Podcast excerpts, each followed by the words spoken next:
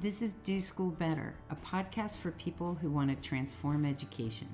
My name is Doris Korda, and for the past several years, I've been training educators. Listen to these episodes and hear about some of the extraordinary programs they've created. We call these pioneers the fire starters. See if you can get some ideas that you can implement yourself to change your own practice. In this episode, Doris speaks with Scott Looney, founder of the Mastery Transcript Consortium and head of Hawken School. Scott discusses an initiative to bring important change to the college admissions process. Hi, Scott. Hey, Doris. I'm so excited about this podcast because you and I have been partners in crime for uh, over what, like six years. Yeah. And just for the listeners to hear, I usually say, Can you tell us about yourself? I'm going to take, I'm going to be obnoxious and tell everybody about you. so, Scott Looney is the head of Hawken School, which is a phenomenal, progressive uh, preschool through 12 day school in Cleveland, Ohio, that I have had the great privilege to be part of for these last six years. And Scott uh, has been head of Hawken School for 11 years and came into the school. Uh, Hawken was the really first progressive school, private school in Cleveland, Ohio, back in starting in 1915. And um, over the course of its 100 year history in the 70s and 80s and 90s, kind of lost its way a little bit and actually a lot and really became a bit of a slave to APs and standardized tests and all that stuff and lost its way. And the board had the courage and bravery and foresight to, um, and I, I don't say that lightly, I know this very well, to bring Scott Looney in to Hawken, to bring it back to its progressive roots and take it into the future.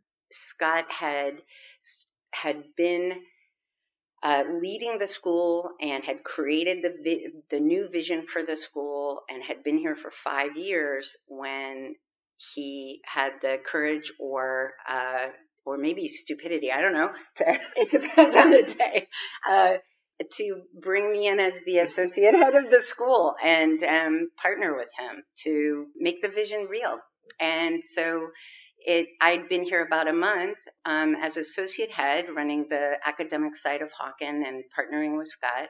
And some of you may have heard me talk about this earlier when Scott, you asked me, hey, with your background, do you want to also create an entrepreneurship program? And, and, you know, six years later, of course, all this has happened. And um, what we're here to talk about today is a really exciting thing that actually, Scott, I'd love to talk a little bit about where it came from before we get into discussing this extraordinary, brave new mission that you're uh, you're leading and that is becoming not only a national movement, but I think is is soon going to become an, an international movement.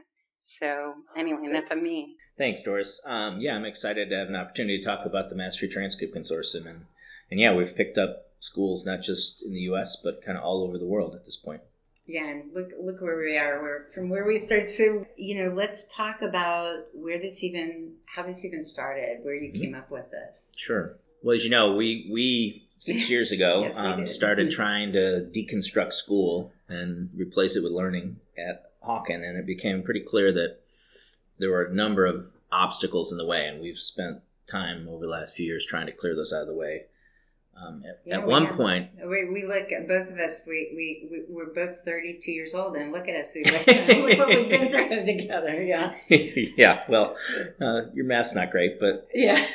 uh, but what we're really trying to figure out is what are the things in the way of learning, and and some of the constructs of school are those things, and so it became clear that to try to incrementally change a hundred year old prep school was going to take too long for either of our levels of patience, and so about four years ago, we got permission from the board of trustees and really the faculty to create a school within a school, an alternative high school track that was all based on you know some premises that make more sense to us, like you know no grades, no grade levels, um, all interdisciplinary learning, all real world applied learning, and the entrepreneurship program was the genesis of all that. And really the best exemplar of what it ought to look like.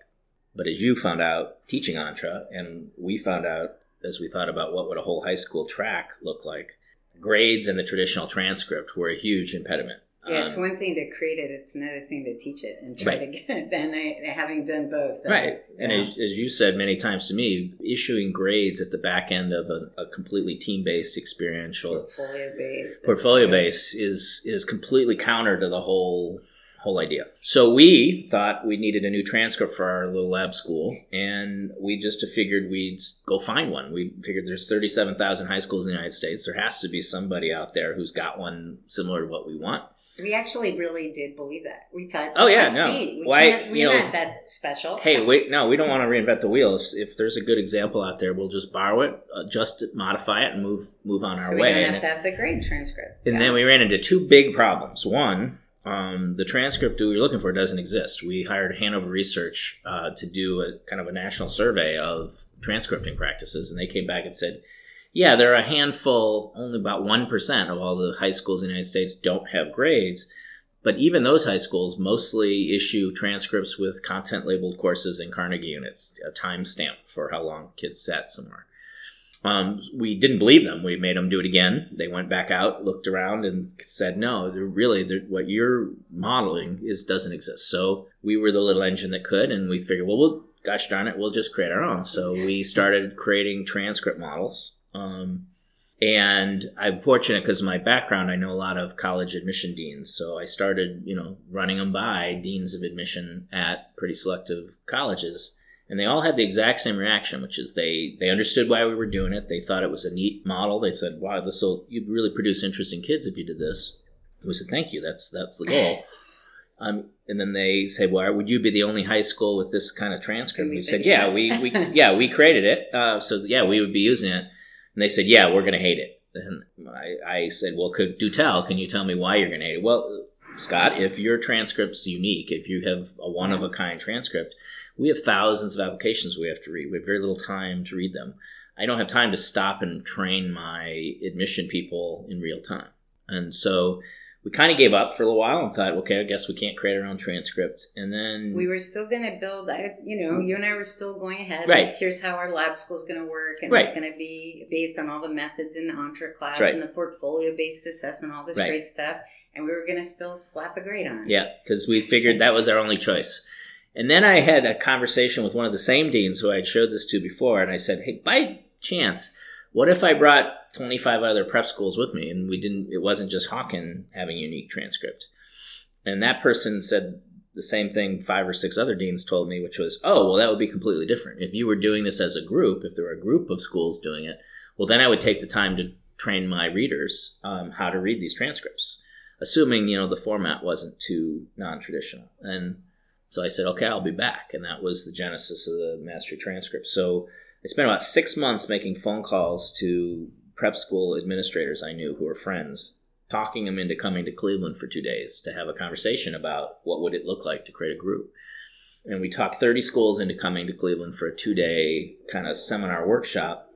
And we very intentionally showed them what was happening in the entrepreneurship yeah, program. so they could see a model of what this could look like. And they could hear from the kids what it felt like. And then we very strategically took them over to the Cleveland Clinic Case Western Reserve University Medical School, uh, the Lerner Medical College, to meet with med students who were not getting grades, who were going through it a completely project and problem based medical school with no grades attached.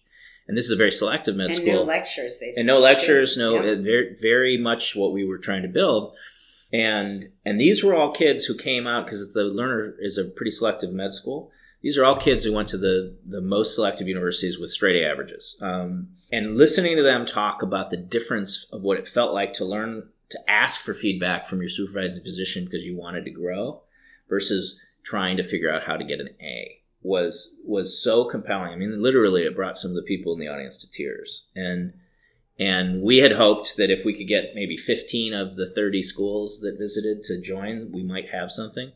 And 26 of the 30 joined immediately. and Which was crazy. And by the way, it Yeah. was 29, 26 out of 29. Not that I'm counting or anything. No, ultimately three more joined, so we got up to 29 out of 30. But that was a sign that not only was this not a crazy idea, but that it, but it was an idea whose time had come. You know, you and I talk Yeah. about this all the time. We go to all these conferences on innovation and learning, and it's fun, and we always hear these wonderful keynote speakers who are, on one hand, inspiring because they're usually brilliant.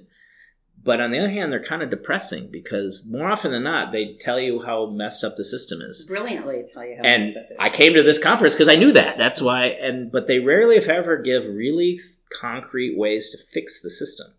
They might give you little tools. You might do something back at your school, but they don't give you the how. And and and we all know that the the fundamental construct of school is deserves being challenged right now. But there aren't vehicles by which we can challenge the whole system. The beauty of the Mastery Transcript Consortium is when you get a hundred diverse and impressive prep schools to join forces and decide we want to do it this way, um, our partners will listen. They'll say, "Oh, wow, these are pretty these are pretty significant schools. They have schools with very high academic standards. If they want to do this, there must be something to this." Um, so the idea can't be dismissed out of hand when you have a group of schools that are renowned for their kind of academic standards deciding they want to do something together. Yeah, and we never ever thought of this as something for private schools or private schools kids. No. Uh, we wanted, I mean, you and I, from the first minute we met, we've talked about wanting to use Absolutely, pri- independent schools because we don't have the restrictions public schools have. absolutely. Not because we're better, but just we don't have the restrictions. So we feel a responsibility to serve as a laboratory. Yep. Um, and really, what you're talking about is we decided that um, we we want to find a way to get the colleges to accept a non-grade transcript because that is the that's the lever that has to open up. When- in addition to a non-graded transcript, a transcript that actually shows the full shape of a Yes. child, that gives them institutional credit for things beyond content knowledge. Exactly. Every transcript, 99% of the transcripts in the United States are content labeled courses with letter grades after them. But how do you give a kid credit for persistence, resilience, integrity, teamwork, leadership, or even even what would be considered academic skills, creative thinking, critical thinking, um, complex systems thinking? How do you give them a credit? That we don't currently do that, and so Yeah, and just for a second, I mean, I think about what I always say to people when I'm talking to people about this, and they one of the hard things about educate being an educator is everybody's been themselves through school, so so everybody has their own notion of well, this is what school should look and feel like. But when when you say to somebody, think about what it tells you about a kid if you look at a transcript. It has a list and you said it but just to really get your head into that uh, before you go further in describing the model for the mastery transcript you get a right now these kids work so hard in high school they're all different they're all doing very different things and if you and i are graduating from the same high school at the same time we might have even taken mostly the same courses so that might same tra- GPA, same courses, or even if it's a Yep. different GPA. So there's Yep. you have a list of courses that said you sat your butt in the seat for a semester in this class and that class and that class and that class. I maybe sat in the same classes. The class titles are all listed there. Mhm. And maybe you got a three eight and I got a three two. Mhm. But what do you know Right. beyond that about us? Yeah, and, and so back to this idea of wanting to be inclusive, it, it became clear to us that what we were trying to do is create a movement to change the paradigm. And so that's not exactly a small undertaking. And, and it's strategically wise that if you're going to take on something big, you break it into digestible pieces and you and you start with the simple, the most simple version first. And the, in the educational construct, independent schools have the most latitude, the most freedom to, to do things differently. We also have a seldom talked about characteristic that, that is, is potentially useful in this scenario, which is that we're our students are disproportionately represented in the most selective colleges in the United States. We're nine times overrepresented in the Ivy Leagues. So those colleges trust our academic standards. They're used to having our students, and they would still like to get more of them. And so it gives us even little. even though it's totally unfair, and we could do a whole another podcast. no, I, it is what it is, right? And it's not fair. I mean, you and I both talked about this. If I had my way, schools like ours shouldn't have to exist. Every Absolutely. kid should have an education that's comparable to the one that and there should be a school blind application process. but our society does not invest the resources Yep. so and and anyway so we want this whatever we build to be accessible by all sectors however trying to take on all of the various state requirements as an opening effort um, was a little bit tricky so we started with the universe that we know um, what I would also say about our effort, which is important for people to know, is that we're not trying to game the system. This will be actually a much more transparent way of showing kids because our model is not just your transcript is no longer a single piece of paper. Your transcript is now electronic. Everything on it is clickable. You click on a credit, it takes you to the standard underneath that credit, shows you what is the standard that institution held this child to. You click on the standard, and it actually takes you to the portfolio, which is full of both work product, things that kids actually produced, and feedback from teachers and other sources that give a sense of what did this child learn. So right now, I'm working in an admissions office in a college. I get thousands of Mhm. applicants.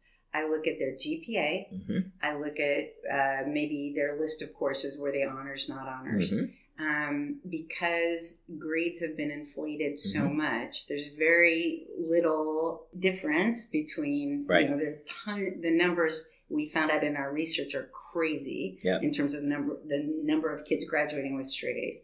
The only thing I have to look at then is the results on standardized tests that we already know Right. don't correlate to success in life. Yeah, and, and the you know colleges need three things from us, which we think we can deliver for them. Um, This is what you learned. When, yeah, you know, right. And one of them is super pragmatic. We need they need a, a one page transcript that can be written under two minutes. They need to know the difference between the kids at the top of our class and the middle of our class, and and then lastly, they want to know the shape of the child. Our system will be much more effective at showing the shape of the child, and it will provide them a whole new universe of tools for assessing kids. For example, right now, if if you and I took the same writing class, a creative writing class, and we both got A minuses in that, That's all they I know. that's all they know that this we took the same class and got A minuses. What if there's a what if it turned out you were extraordinary at poetry, writing poetry, and I actually that's why I got the minus is that when I got to the poetry part, I really struggled with that, but there were other things that I was really good at. Here's another example. Right now, if if I'm a student who loves math and science, and I took a lot of classes that were math and science related, and I apply to a college, and my essay is brilliant. It's the best written essay that they've seen come along. Chances are they might question that. They may go, "Wait, this is a math science kid."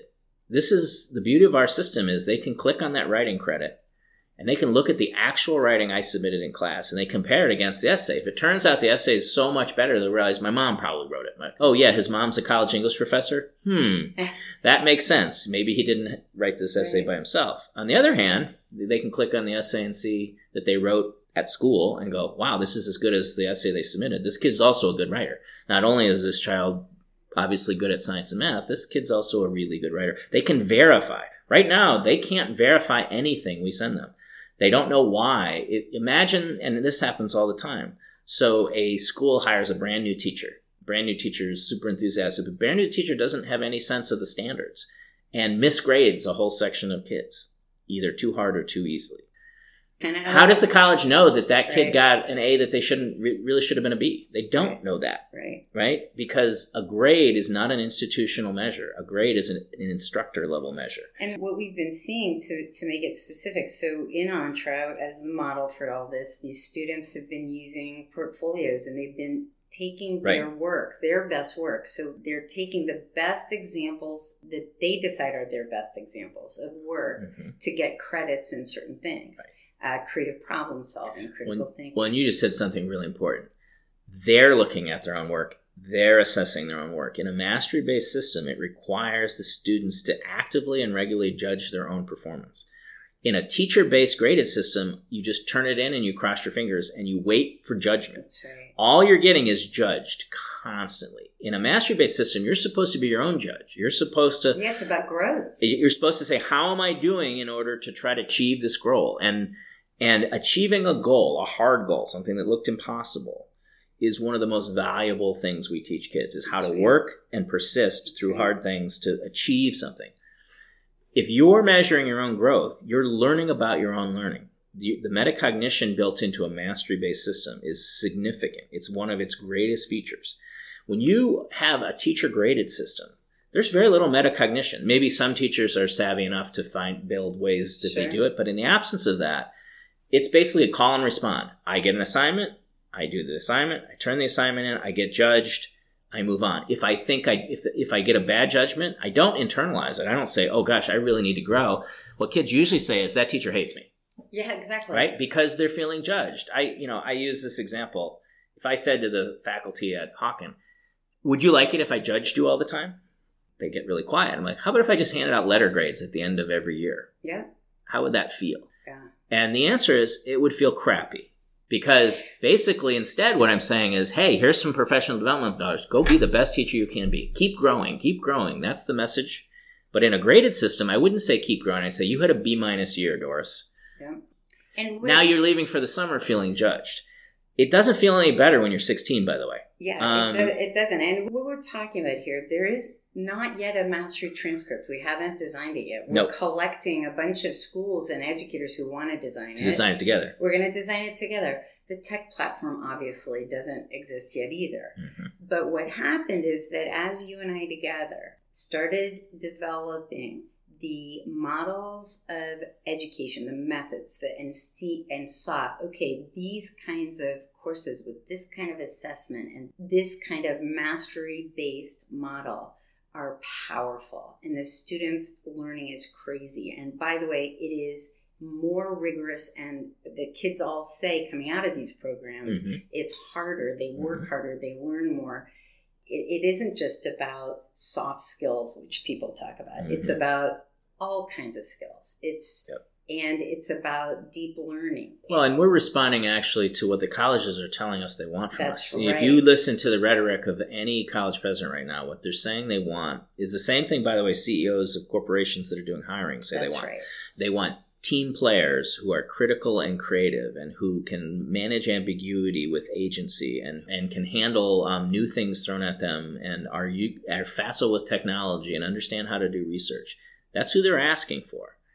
But in the old system, which was designed in 1894 by the Committee of Ten, where we break everything up into content based disciplines. the goal is everybody learns this specific content Yeah, and that content is is important, but that content's not the whole ballgame, and that content is now less useful than it used to be, absolutely and and that's a fundamental truth, and it's one of the reasons there's this disconnect between employers. Employers are seeing these incredibly well educated people, and they're and they have to retrain them almost upon arrival. yeah They've best, spent 16 years getting the most excellent education available to them and they're and they have to start at basically they have to train them up from ground one yes they have some basic skills they can read and they can write and they're numerate But pretty much everything else they have They've to been train them taught school. We've been teaching them what to think, and we haven't been teaching them how to think. And that's Exactly. with technology, what it is, with the um, the easy access to any data you want. What matters most is that students are equipped to solve these hard, complicated problems that don't even exist yet. And they should along the way they should also develop personality characteristics and habits Absolutely. that will carry them to lives. And we don't give academic credit for any personality Right. characteristics. Here's the personality characteristics resilience. Everybody says they want resilient kids, but we have a system that tells kids they're not allowed to get an A minus. Tell me how we're supposed to produce resilient kids in a system where you're never allowed to fail. It's completely backwards. We should have kids celebrating failure as learning opportunities. We should teach kids that every time they fall down is an opportunity to figure out how not to trip the next time. But no, we're telling them please don't trip because if you if you slap a B minus on your transcript, your whole college list goes in the toilet. That's not okay. And so we can't produce persistent and resilient kids without building into the system intentional failure. We're not allowed to do that because if kids fail, it goes on their record. Um, that's just wrong. And I don't know of any apprentice model, any mastery based apprentice model in the real world. If you go, if you go, for example, and you're hired by McKinsey as a consultant, right? You probably go into a training program of some kind. In that training program, you're not graded. Maybe at the end you are in terms of summative, like you've learned a lot. But typically, you're given feedback on progress and asked to keep working. And you're allowed to make some mistakes. And in those mistakes, you grow. If you make a lot of mistakes all the time and you're still making as many at the end as the beginning, I suspect that's a failure. Yeah. But this idea that in real time, we're supposed to grade every piece and part and judge it and judge it and judge it and judge it, and then expect to have kids who are not neurotic at the end. And You get exactly what you would expect, right? If and you- we tri- tried this out. I mean, we were we were we've been building models where the kind of learn apprentice based education models, personalized learning, all the things that that you'd hope for, and then beating our heads against this grade thing.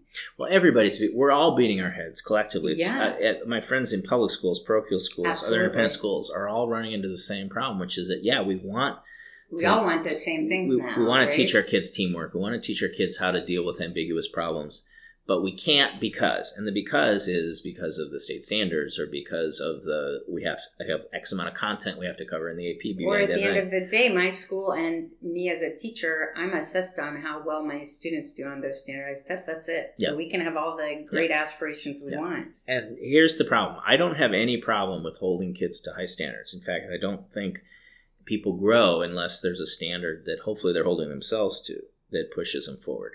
But if we believe that character matters and skills beyond the basic academic skills are useful in the world, and whether you call those skills habits of mind or, or personality characteristics, then we should assess them.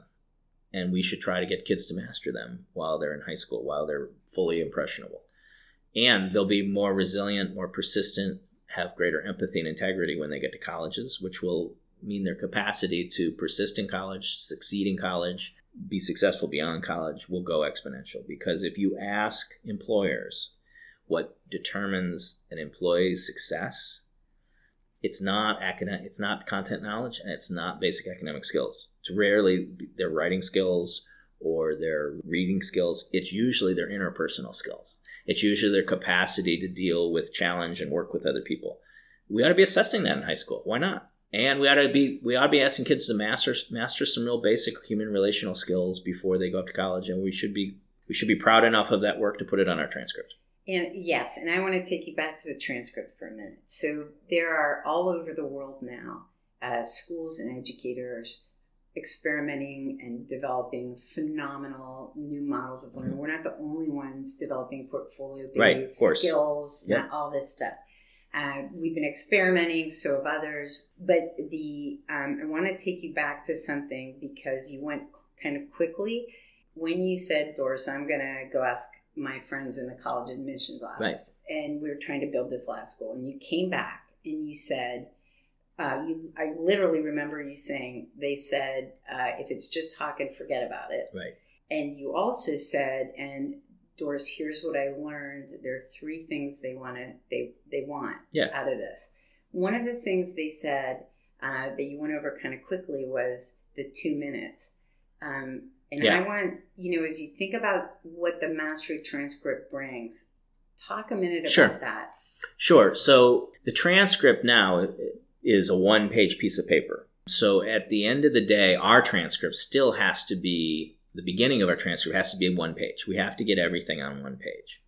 Now, it's all live, so if you want to click on it and dive into it like I described earlier, you can.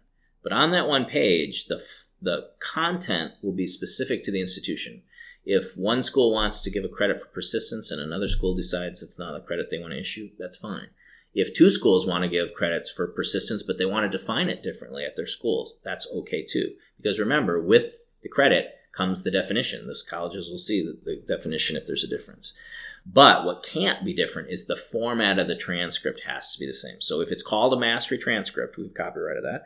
If it's called a mastery transcript, it will have a common format because we don't want to make our friends in college admissions crazy. If they have to Well, they won't even do it, right? I mean, what, right you, if every told you was if every mastery transcript has a unique layout right um, so we don't have the layout created we're going to create multiple models and we're going Right. to test them but once we're ready to kind of go live we'll have a limited set if if even a set of formats so that the college admission officers will know that if they see a mastery transcript it'll look like a it'll look like the format will look the same as every other mastery transcript the content will be specific to the student in the school but the format will be the same. And we think that we can hit that two minute read mark. Now, which isn't our idea, the two minutes. no, that's the college admission officers have said they give between 60 and 90 seconds to read. And I, I said, well, hey, for us, would you give us an extra 30 seconds? They're like, sure, you can have two minutes. But what's also important is that a lot of admission works that's really tricky is done in the margins. The the the clearly admissible kids and the clearly uh, re- kids who are not admissible, those are done quickly at the front end of the process. The vast majority, I did admissions in my background. The vast majority of admission committee meetings are the kids in the middle. The kids who are right on the acceptable, non acceptable line, or right between should we take this kid or should we waitlist this kid in those conversations, you do want more information. You do want more evidence. You do want someone and saying, spend more time. yeah, someone saying, you know what, we need more kids. We need better RAs. You know, our RAs have been really disappointing. We need more. Well, then we need kids who who've got incredible social emotional intelligence.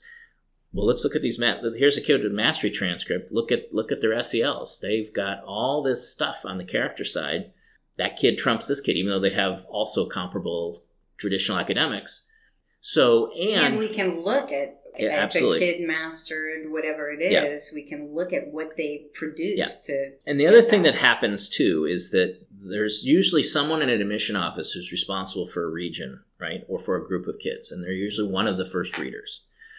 Those people fall in love with certain kids. They really want them to do well in the process. This gives them tools to advocate for their kids. If you've got a mastery transcript, if, if, if you and I are both admission officers and I've got my 20 kids I really hope get in, you've got your 20 kids really get in, there's only five seats if my if my kids are all mastery transcript kids and yours are traditional transcripts, I'm going to win most of those overlaps because I can say, "Oh, look at this! Look at 30 seconds of this kid's video of debate. This kid's extraordinary, and you've just got a I've transcript with letter scores. grades and test scores." I've got test scores and I've got probably for the wealthier kids essays somebody helped them write. Exactly. And and here's the other advantage of the mastery transcript, which we hope will happen, is that there are extraordinary kids who produce extraordinary work in in schools that are not extraordinary.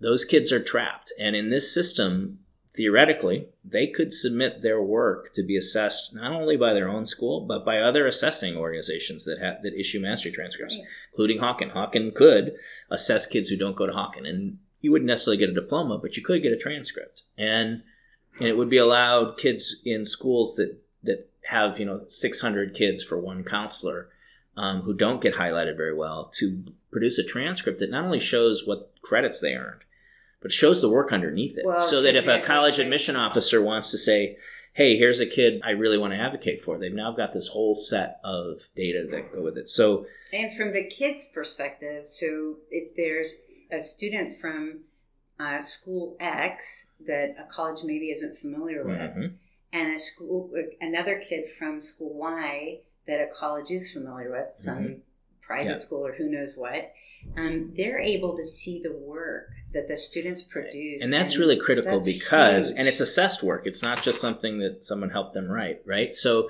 a lot of times when kids come from schools where the academic standards of the school are questionable to the college which um, may or may not be true. right they just- they yeah. see an, they see an a in english but for whatever reason that college doesn't think much of that of that a they don't think the school has high standards they can now click on the kid's essays and realize wow this kid really does write beautifully right. even though I wasn't sure that that A was legitimate, it doesn't really matter because I can look right at the student work product and go, this kid can write. That's a really beautifully written essay.